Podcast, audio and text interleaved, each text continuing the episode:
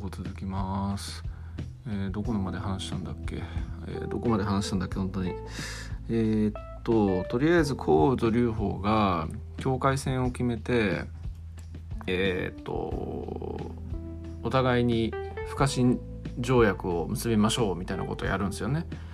でちゃんと欠板状みたいなものも作ってで書類を交わして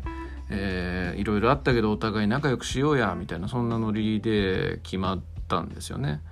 で、えー、京葉近辺っていうところが境目だったんでじゃあ俺帰るわってことでこうは東側に帰るんですよね。じゃあな劉邦っつって帰るんですよ。で、えー、劉邦もやっともうやっと平和が来たかと思って帰ろうとした時にえー、長領と陳平にこう袖を引っ張られて密室に連れてかれますとで何言われんのかなと思ったら「閣下今がチャンスです攻めましょう」って言うんですよねで劉邦は「何言ってんの?」と「契約結んだのに攻めるとか何考えてんの？お前お前ら頭おかしいんじゃねえの?」って言うんですよね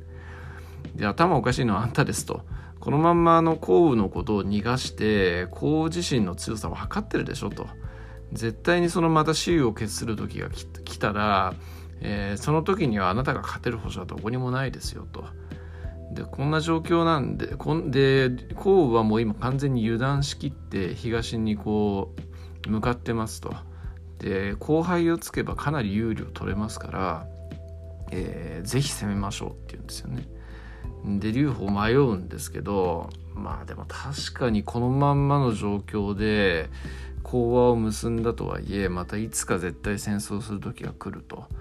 でその時に自分はもう50歳とかだけどポーはまだ20代だよなと。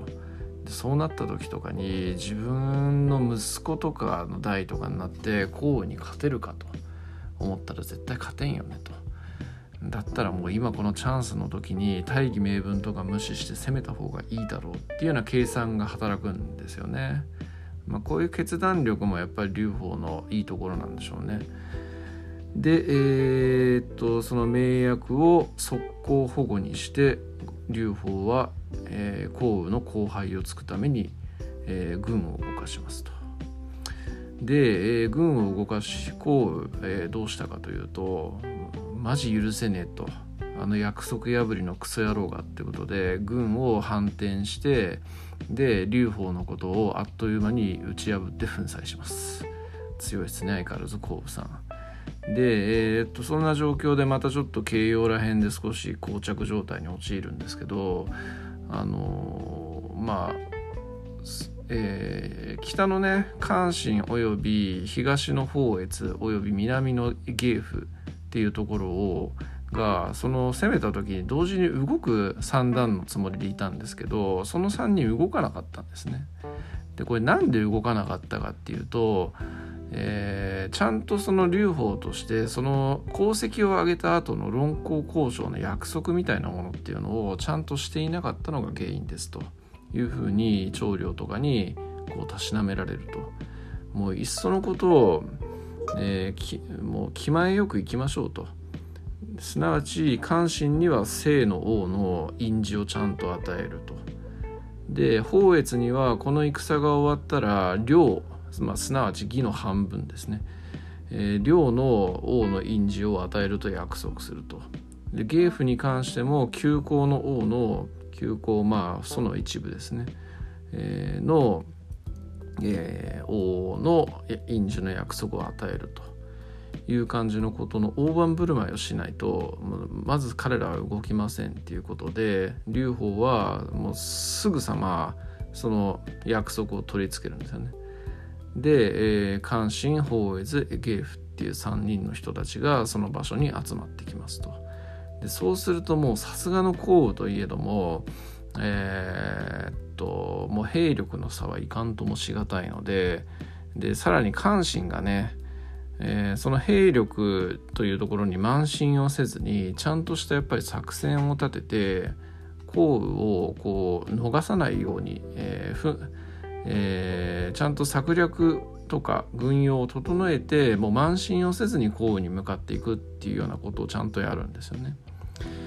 でさすがの項羽さんも今回ばかりは以前の北条の戦いとか後輩を突かれた先ほどの同盟保護みたいな感じで粉砕するというわけにはいかず、えー、この最後の最後の場面で逆に粉砕されてしまうと。はいまあ、この時点で項羽の軍っていうのはね多分10万規模とかいたんですけれどもその軍もちりぢりになってしまって項としてはもう数万数千とかの兵を引き連れて東に敗走するしかないという状態に陥ってしまうという状態です。で、えー、まあそれぞれ当然官軍も追ってくるのでそれをところどころ粉砕しつつ、えーと、外貨という場所にね、えー、来るんですよ。でこの外貨という場所で、えー、陣を敷いて、まあ、休んでるんですけれどもそこの時に起こったのが、えー、かの有名な四面楚歌の故事ですね。だ夜そのみんなが休んでいるところにその紙面から楚の歌が聞こえてくると。でこの楚の歌すごく懐かしい歌ですと。でこの項羽のね部下たちっていうのは、まあ、秦を倒すということでまあ、東に走り西に走り北に走り、まあ、あらゆる場所で戦争をやってきた猛者たちなんですけれどもただまあ故郷を出てからっていう期間はもうかなり長い状態になっていると。まあ、北条とかにね一時とどまっていた時期もありますけどやっぱすぐ反乱とかに次ぐ反乱の鎮圧っていうことでもう一ところに収まることがほとんどなかったと。でそんな中このその生まれ育った地の歌がこう聞こえてくるっていうことで、まあ、もうみんなすごい悲しい気持ちになっちゃうんですね。でまあさらにそのその歌が聞こえてくるということはもうすでにその地は劉邦の手に落ちたんだというようなことをみんな思ってしまうんですよね。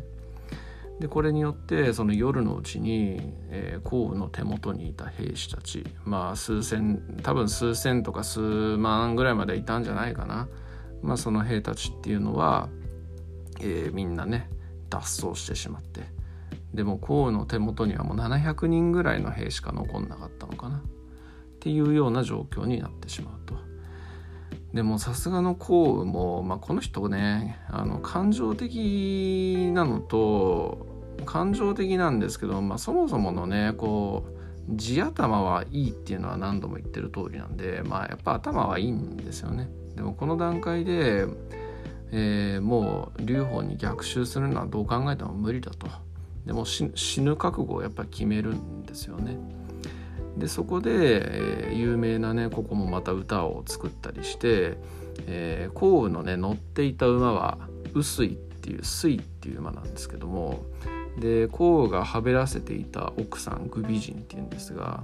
まあ、グビジンにこう舞を回せつつ、えーまあ、グやグ何時いかんせん水ゆかずみたいなねちょっと全然今前後しましたけどまあ有名なねこう歌を歌ってグビ人とのこう別れを悲しむみたいな結構かんこれは感動的なシーンだったりするんですけれども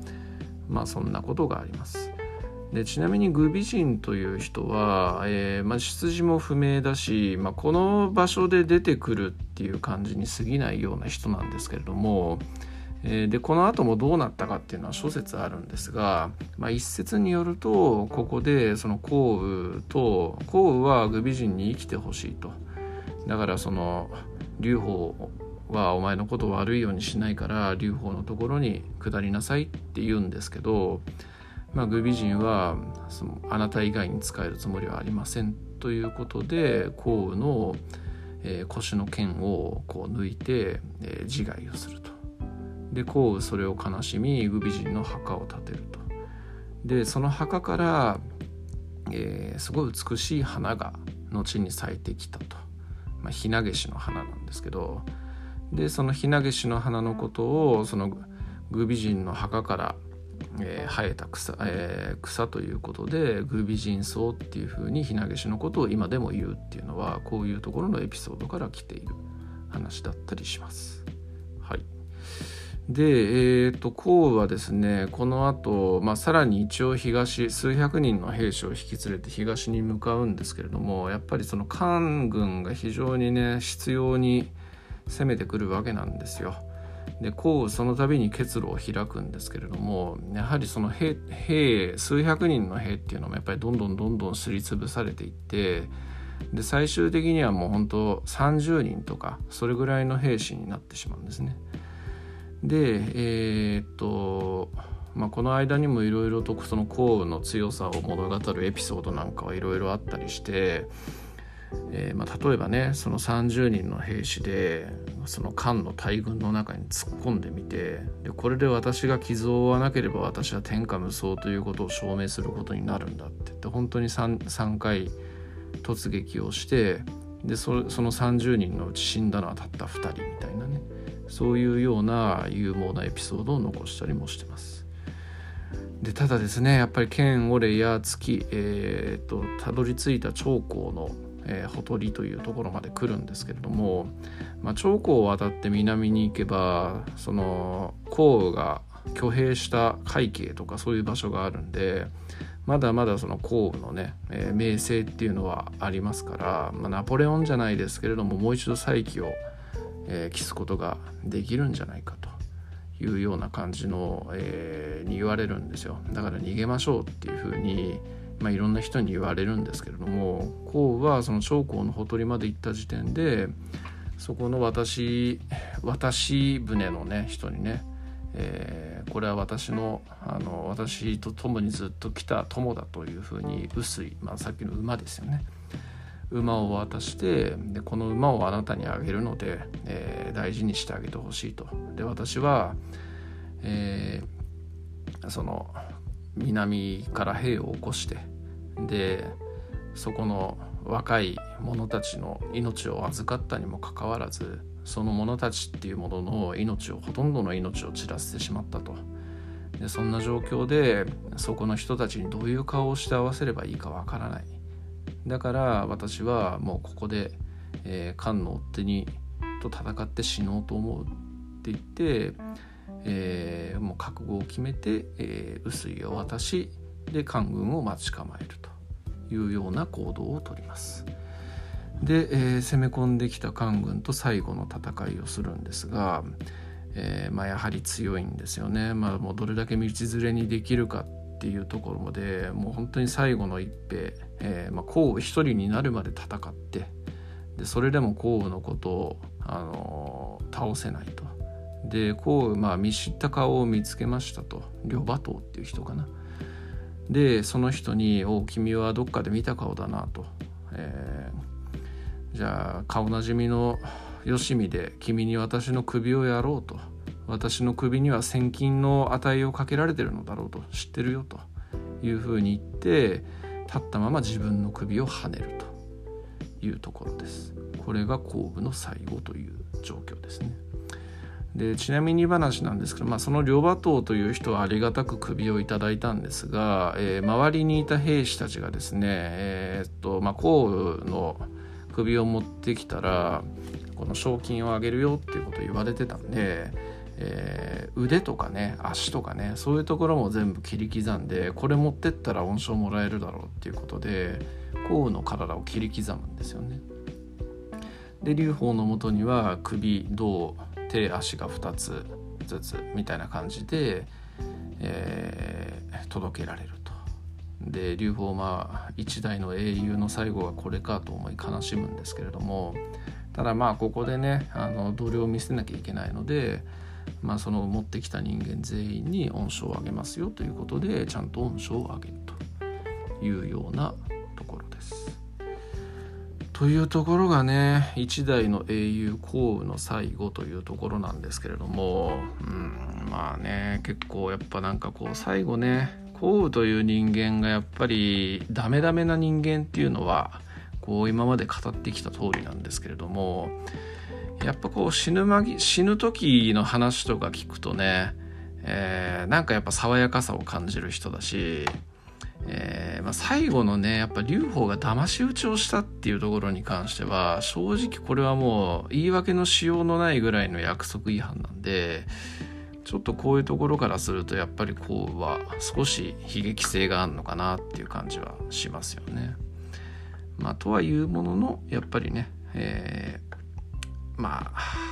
なんでしょうね、えー、項がアホだということも変わらないので、まあ、物語としては項に対しての悲劇性を感じつつも、えー、歴史の中の一一事例としては、まあ、項羽を滅ぶべきして滅んだっていうそういう感じが、まあ、私の感想ですかね。うん、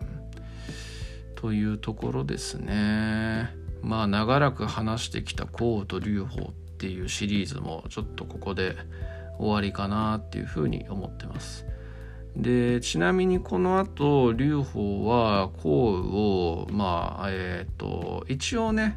やっつけた人間とかでもやっぱりその敬意を持って評するみたいなのっていうのはこの時代とかに限らず、まあ、中国とかではよくある話なんですよね。まあ、州陰を滅ぼした州は陰の子孫をねこう各地の王にね据えたりもしましたしそういうのがあるんで、まあ、項のこともその、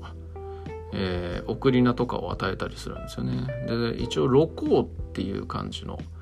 えー、送り名というか、あの称号を与えて、えー、炉の地にその、えー、霊を収めるようなことをしたみたいな感じで言われてますね。でまあ劉邦がその項羽に対して言った言葉として非常に有名な言葉があって、まあ、自分は関心昇華、えー、長領この3人をうまく使ったから天下を取ったんですと。で対して項羽は半蔵一人も使いこなせなかったがために身を滅ぼしたというような言葉がありますね。孔自身は非常に強かったけれどもやはりその人心を得ていなかった孔自身にそういう人を使うという、えー、ことがうまくできなかったっていうようなところなんでしょうね。やっぱりね名選手名監督ならずっていうようなことと似たような話ですけどもまあ現代として現代でも往々にしてありますよねこういうことっていうのはね。えー、非常にねあのー眼蓄のある歴史教訓の一つだななんて僕はいつもこの話をねなんかで見るたびに思ったりしますねそんな感じです。ありがとうございます。